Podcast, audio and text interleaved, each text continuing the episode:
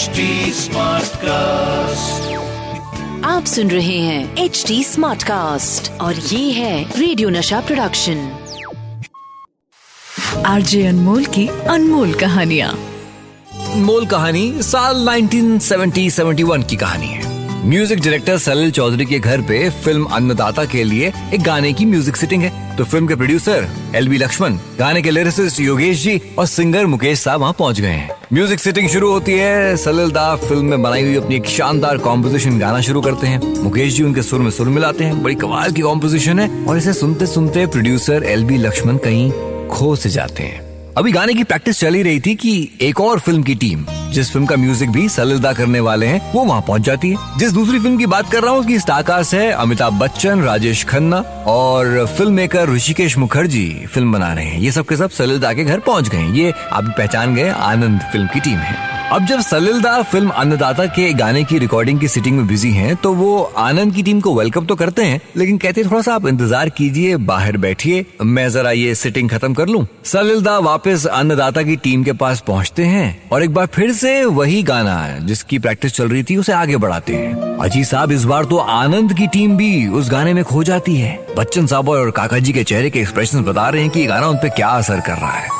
और तो और ऋषिकेश मुखर्जी तो इस गाने को सुनकर किसी अलग ही जहाँ में पहुँच चुके हैं। गाने को सुनते सुनते कुछ सोच रहे हैं चेहरे पे एक बेचैनी है।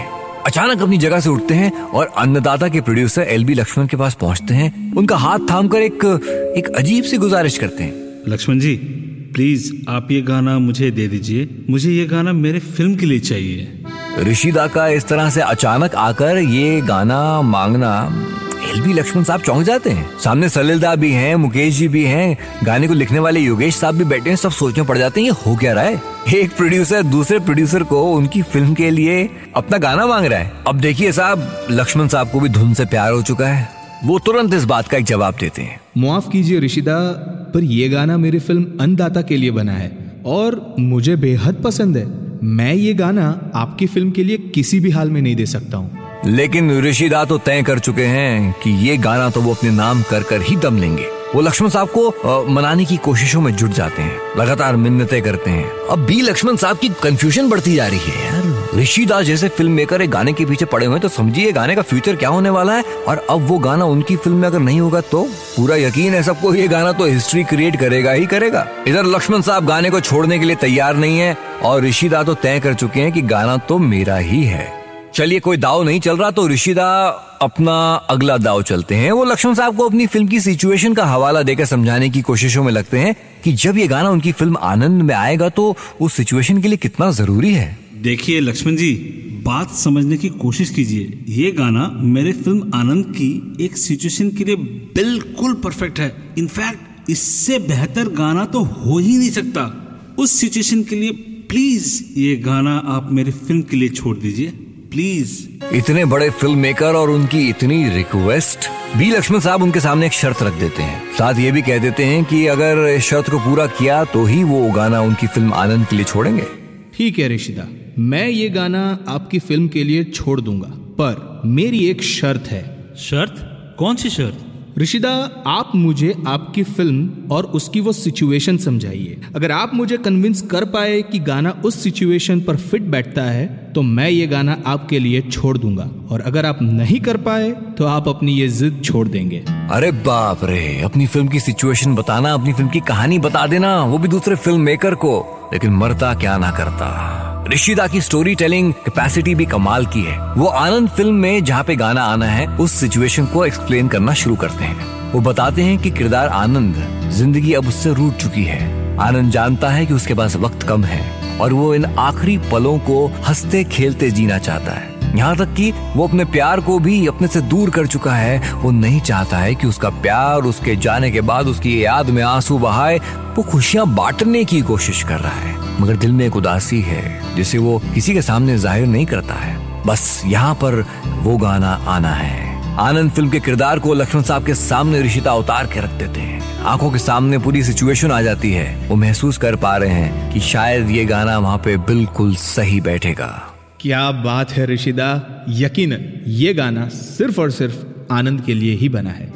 ऋषिदा की खुशी का ठिकाना नहीं। उन्होंने अन्नदाता फ़िल्म के लिए बना ये गाना आनंद के लिए हासिल कर लिया है। लक्ष्मण साहब को दिल से शुक्रिया अदा करते हैं और फिर सलिल दा का कंपोज किया, योगेश जी का लिखा हुआ और मुकेश जी की आवाज़ में ये गाना पहुँचता है आनंद में। कहीं दूर जब दिन ढल जाए, साँझ की दुल्हन बदन चुराए चुपके से आए। सही में ना ऋषिदा का इस गाने को सुनकर बेचैन हो जाना बिल्कुल सही है। जिद पे अड़ जाना बिल्कुल सही है ना?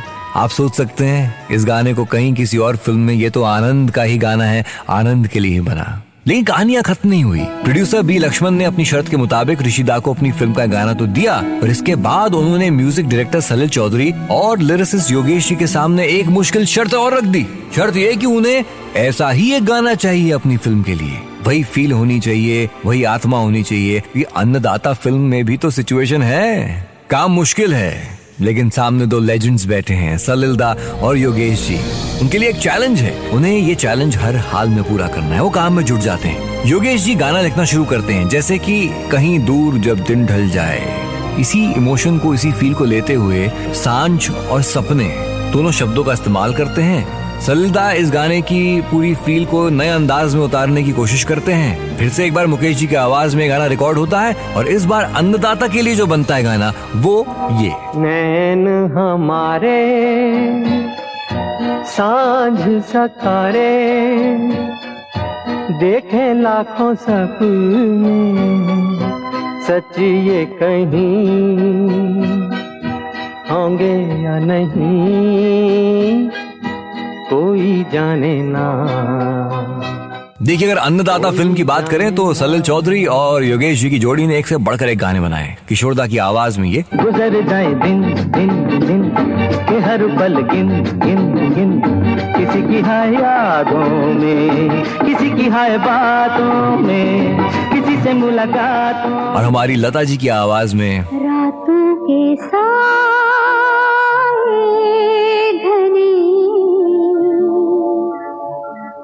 जब बोझ दिल पर बने ना तो जले बाती ना हो